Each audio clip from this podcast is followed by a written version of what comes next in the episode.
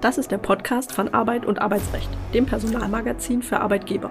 Mein Name ist Anne Politz und ich bin Mitarbeiterin in der Redaktion der AUA. In der Reihe Kurz gefragt sprechen wir regelmäßig mit Dr. Jan Tibolella. Er ist Fachanwalt für Arbeitsrecht und Partner bei Buse in Frankfurt. Sie möchten das heutige Podcast-Thema weiter vertiefen? Besuchen Sie doch unsere Website und entdecken Sie unser Online-Seminarprogramm. Weitere Informationen in der Folgenbeschreibung.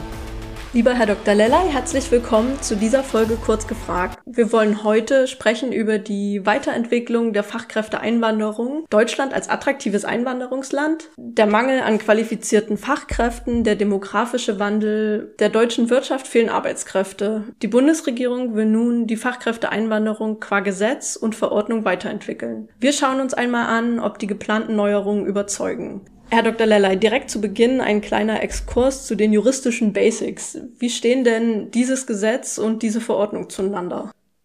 Ich finde, Frau Politz, Ihr äh, Intro ist genau richtig, nämlich das Wort Basics, was Sie ja gerade auch zu Recht in den Vordergrund gestellt haben. Deutschland will und muss ja einwanderungsleidend sein und weiter werden. Denn anders kann man ja tatsächlich, und das ist auch, denke ich, allen klar, Wohlstand und soziale Sicherung bei uns nicht halten. Was mich an dem Thema, und das möchte ich auch mal ganz äh, offen hier sagen, immer ein wenig traurig stimmt, obwohl wir ja gleich äh, zu den positiven Aspekten kommen. Was mich immer ein bisschen traurig stimmt, ist, äh, dass wir darüber ja fast seit 25 Jahren sprechen. Ich kann mich daran erinnern, als Gerhard Schröder Bundeskanzler war, da wurde das Thema das erste Mal, nicht gerade das erste Mal, aber wichtig in die öffentliche Diskussion eingebracht. Und seitdem ist, ich will nicht sagen, nichts passiert, aber doch ganz wenig nur passiert und der Zeitraum ist unglaublich lang. Und jetzt, und das ist ja auch dankenswert, äh, unternimmt unsere Regierung eben neue Anläufe und hat ja auch äh, das Fachkräfteeinwanderungsgesetz ins Spiel gebracht, also die gesetzliche Regelung für die Zuwanderung von Fachkräften aus Drittstaaten, die soll vereinfacht werden. Es gibt das Gesetz zur Weiterentwicklung der Fachkräfteeinwanderung, was eben das Einwanderungsrecht modernisiert und es gibt, und das ist ja dann äh, Verwaltungsrecht pur, kann man ja fast sagen, die Verordnung zur Weiterentwicklung der Fachkräfteeinwanderung. Das ist eine Ergänzung des Gesetzes zur Weiterentwicklung der Fachkräfteeinwanderung. Und ähm, da wird also auch die ähm, Gewinnung von berufserfahrenen Fachkräften und von Arbeitskräften und die Beschleunigung der Visa-Verfahren, alles das wird da ins Spiel gebracht und ins Feld geführt, um insgesamt den Prozess positiver und schneller zu gestalten. Was ist denn das Ziel der geplanten Änderungen? Ja, das Ziel ist immer wieder das gleiche. Das ist leider noch nicht erreicht. Es muss aber erreicht werden. Das aktuelle Einwanderungsrecht in Deutschland, äh, das ist äh, veraltet. Äh, das ist ähm, rückwärtsgewandt. Es muss mehr modernisiert werden. Das heißt also, die Modernisierung steht im Vordergrund. Wir haben es hier ja mit einem globalen Wettbewerb um Fach- und äh, Expertenkräfte zu tun. Das heißt also, hier geht es auch darum, äh, den Wirtschaftsstandort Deutschland zu stärken äh, und das auch vor allen Dingen durch das gezielte Anwerben und das gezielte Attraktivwerden für Fachkräfte. Und das muss dann eben umgesetzt werden. Das ist alles ja erstmal ganz gut, hört sich das an, aber es muss eben umgesetzt werden durch gezielte und gesteuerte Zuwanderungsmaßnahmen, denn nur so kann das eben nachhaltig gelingen. Es geht, reicht ja nicht aus, wenn das mal so zwei, drei in Anführungszeichen Wellen sind, sondern nachhaltig muss das passieren.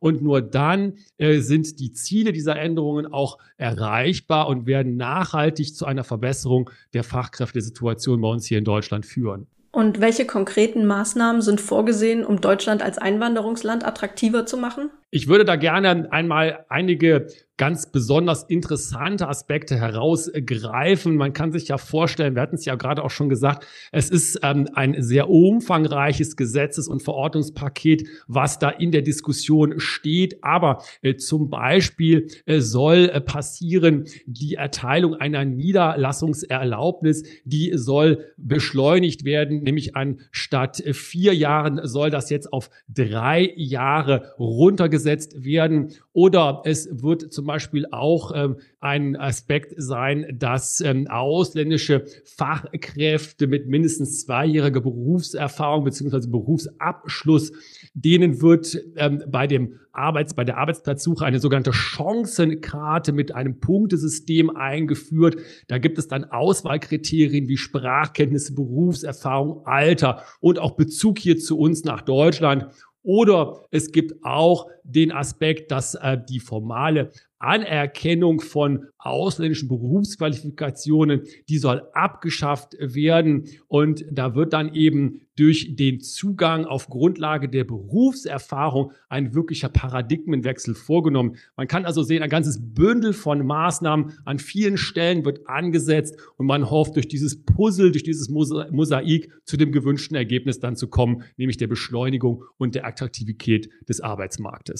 Und was sieht die Reform darüber hinaus vor? Es gibt da weitere interessante Aspekte. Ich greife jetzt auch wieder hier ein Beispiel heraus, was ich denke, was besonders hier interessant sein könnte für unsere Hörerinnen und Hörer. Es gibt nämlich die Erleichterung für Fachkräfte, ähm, die ähm, eine ähm, Aufenthaltserlaubnis zur Ausübung eines, einer qualifizierten Beschäftigung haben. Die kann jetzt schon mit jeder, für jede qualifizierte Beschäftigung erteilt werden.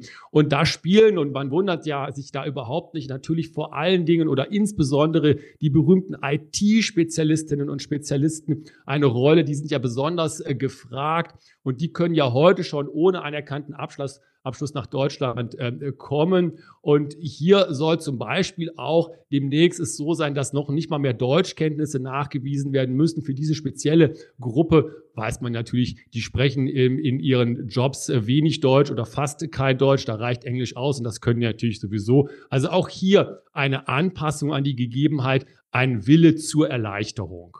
Der Entwurf unterscheidet ja zwischen zwei sogenannten Säulen, zum einen die Potenzialsäule und zum anderen die Erfahrungssäule. Welche Personen profitieren denn von den Neuregelungen?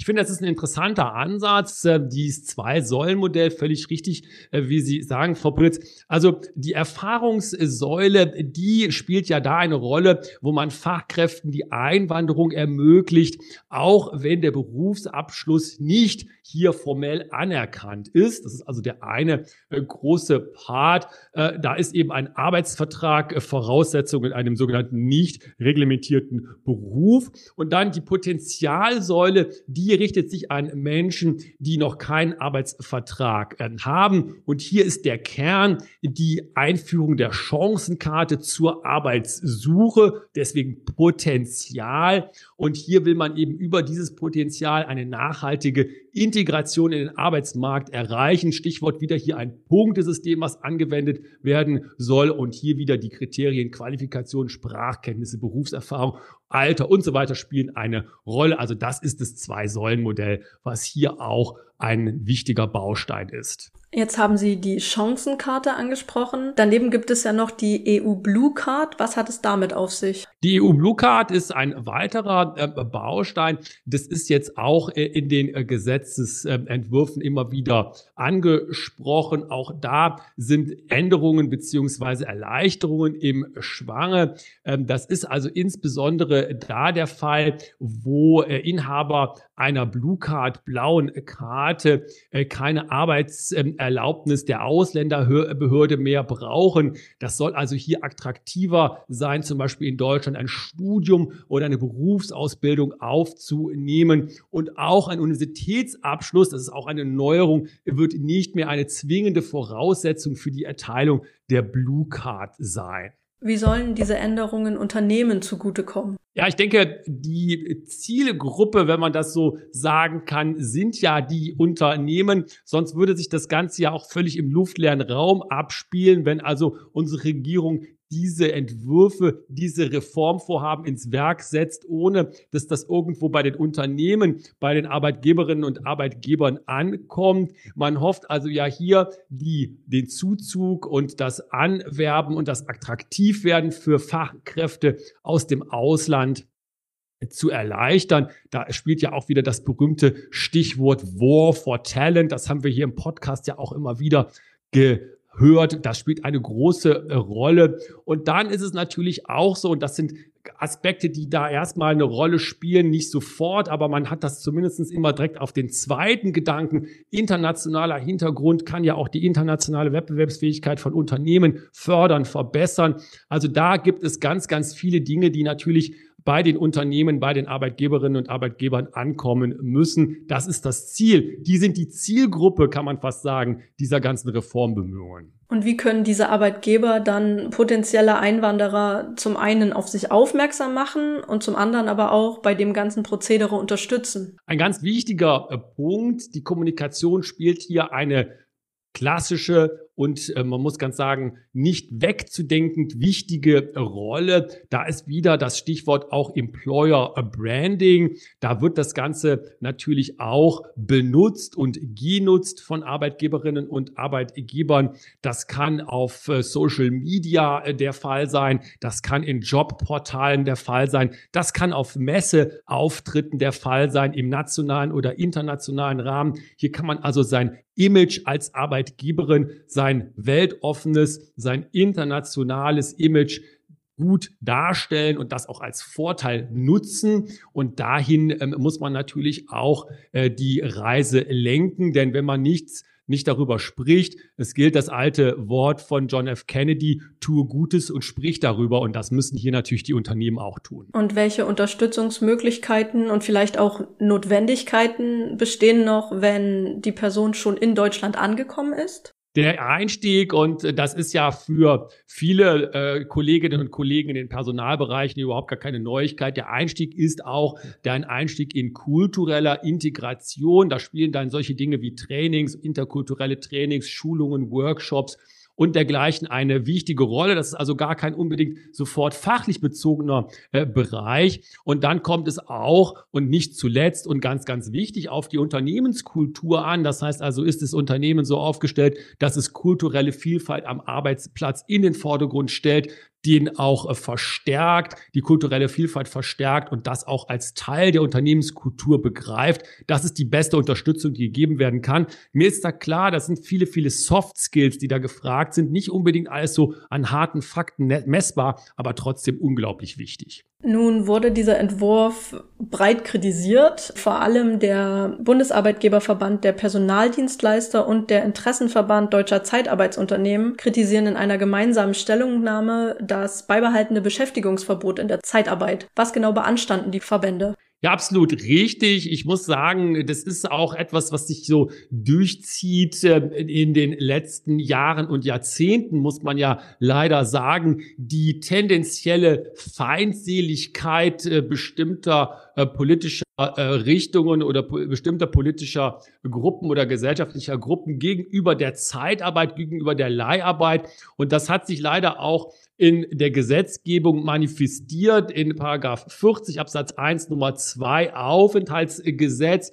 darf ja ähm, eine Zustimmung der Bundesagentur für Arbeit äh, für den Aufenthaltstitel nicht erfolgen, wenn der Ausländer als Leiharbeitnehmer im Sinne des Arbeitnehmerüberlassungsgesetzes tätig werden will. Und das äh, steht diametral entgegen vielen wohlbegründeten Erfahrungen in der Praxis, die sagen, die Zeitarbeit, die Leiharbeit ist gerade ein Entree, eine Eintrittskarte in den Arbeitsmarkt, auch für qualifizierte und hochqualifizierte. Und hier wird eine Sackgasse aufgebaut, künstlich aufgebaut für einen sonst sehr, sehr guten Weg auch zur Liberalisierung und zur Globalisierung und zur Öffnung Öffnung und Internationalisierung unseres Arbeitsmarktes. Und das ist die aus meiner Sicht auch sehr berechtigte Kritik, die hier kommt.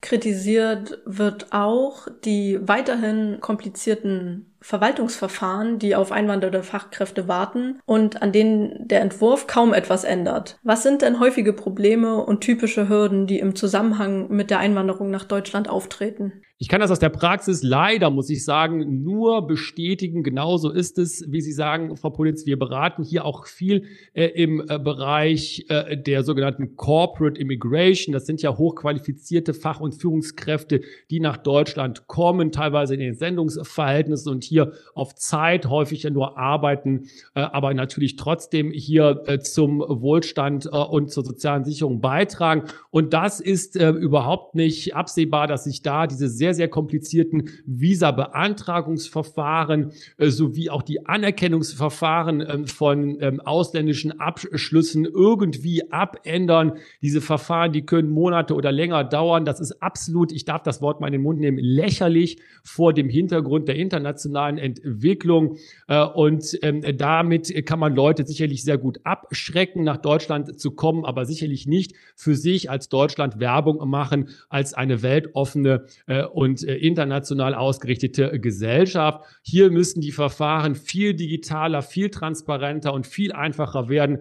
Und da ist leider, leider, leider ganz wenig nur davon zu sehen. Diese Kritik scheint sich ja geradezu aufzudrängen, wenn man das so hört. Warum werden diese Regelungen dann nicht geändert? Warum tut die Regierung nichts? Fehlt es hier wie so oft an der erforderlichen, insbesondere digitalen Infrastruktur? Ich denke, das ist sicherlich ein ganz, ganz wichtiger ähm, Aspekt, äh, wenn man in andere Länder schaut. Und das tut unsere, Regierung ja auch. Das muss man fairerweise ja sagen. Dann sieht man, wo erfolgreich äh, man sich äh, in anderen Ländern oder als anderes Land, als Einwanderungsland äh, platziert hat im globalen Wettbewerb. Da ist das sehr, sehr stark digital und Technik getrieben. Hier haben wir Probleme. Das betrifft natürlich nicht nur diesen Bereich, aber auch eben diesen Bereich. Und hier wirkt es sich noch einmal schwerwiegender aus. Äh, es gibt auch äh, Themen natürlich wie die Arbeitsbelastung der zuständigen äh, Behörden und es gibt auch, ohne dass ich das jetzt hier falsch verstanden wissen möchte, ein Problem mit dem, mit dem Datenschutz, der hier auch teilweise als